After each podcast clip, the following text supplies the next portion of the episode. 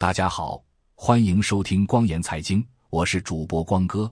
本期节目的中心思想是：中国政府官员信心不再爆棚，态度有所谦恭，甚至表现出对未来的恐惧。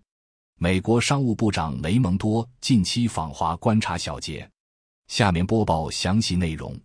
中国知道自己正在遭受严重的房地产危机。中国非常希望安抚不满的西方公司，并获得更多的外国投资。中国异常担心自己在人工智能方面落后于美国。中国对自己的未来感到紧张，希望与美国有更多的沟通。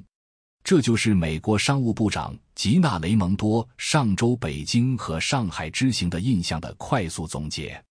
雷蒙多对《华盛顿邮报》记者说：“他认为中国正处在一个拐点区间。”中国领导人认识到了他们面临的严重经济问题，但没有什么快速解决办法。在经济问题面前，雷蒙多认为中国已经缓和了反美言论，全球野心也有所收敛。雷蒙多说：“中国想要加强和美国的沟通，他们传达的信息是：我们听到了美国企业的担忧，可以做些什么来改进。”雷蒙多是今年夏天一系列访问中国的美国高级官员中最新的一位。他会见了李强总理、何立峰副总理等人。雷蒙多说：“中国正在进行魅力攻势，以吸引美国资本。我的观察确认了这一点。”雷蒙多表示，他计划继续与中国同行定期接触，让愉快的谈话转化为真正的改变。中国政府一贯的反美立场似乎因经济增长急剧放缓、房地产市场崩溃以及对中国科技行业正在输给西方而动摇。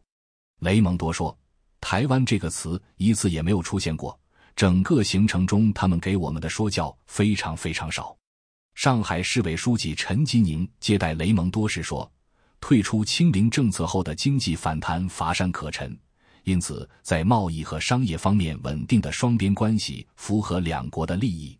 雷蒙多说：“中国从总理到地方官员都承认他们目前经济困难。”雷蒙多说：“他们承认已经发生了房地产危机，并没有假装这件事没有发生。他们一再表示，美国在人工智能方面领先于中国，并承认他们需要在人工智能领域重拾自己的实力。”中国似乎已准备好与美国就开发人工智能护栏问题展开认真对话。国家安全顾问杰克·沙利文和国务卿安东尼·布林肯今年早些时候与中国对家也讨论了这一问题。雷蒙多说，何立峰明确表示，人工智能是一个双方共同努力的领域。中国领导人似乎仍不确定什么样的宏观政策能够最好的解决经济问题。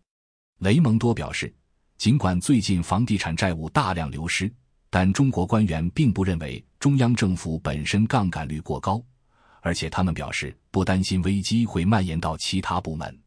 雷蒙多说，中国政府从态度上抵制美国经常用来应对经济增长缓慢的消费刺激措施，因为包瑞恩担心给消费者发钱会让人们变得虚弱。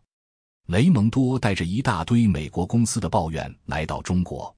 他在访问期间告诉记者，众多美国公司对他说：“中国不适合投资，风险太大了。”雷蒙多进一步阐述了美国投资者的基本态度。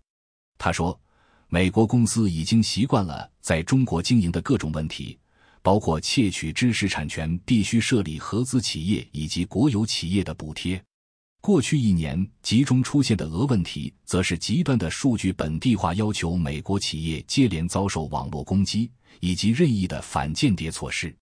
雷蒙多说：“很多 CEO 对我说，我想加大对中国的投资，但董事会不允许，说风险太高。”他说：“美国企业对中国的最大恐惧是，任何事情都可能以国家安全的名义发生在你的公司身上，而且是完全任意的。”这就是今年第二季度中国的外国直接投资降至二十五年来最低水平的原因之一。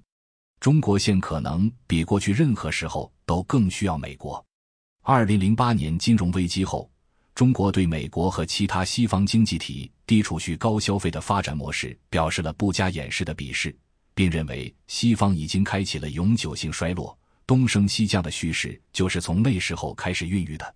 雷蒙多在中国则听到了一个截然不同的声音。今天的中国政府官员信心不再爆棚，态度有所谦恭，甚至表现出对未来的恐惧。但是，包瑞恩仍然在做中国梦，并将继续对美国和西方构成重大威胁。现实会让鸭继续发梦还是发疯，只有交给时间去验证。感谢收听光言财经，欢迎收藏、点赞、转发、评论，也欢迎您订阅光言财经邮件组。订阅地址是“光言财经”四个字的汉语拼音全拼加上点儿康姆。本次播报就到这里，咱们下期节目再见。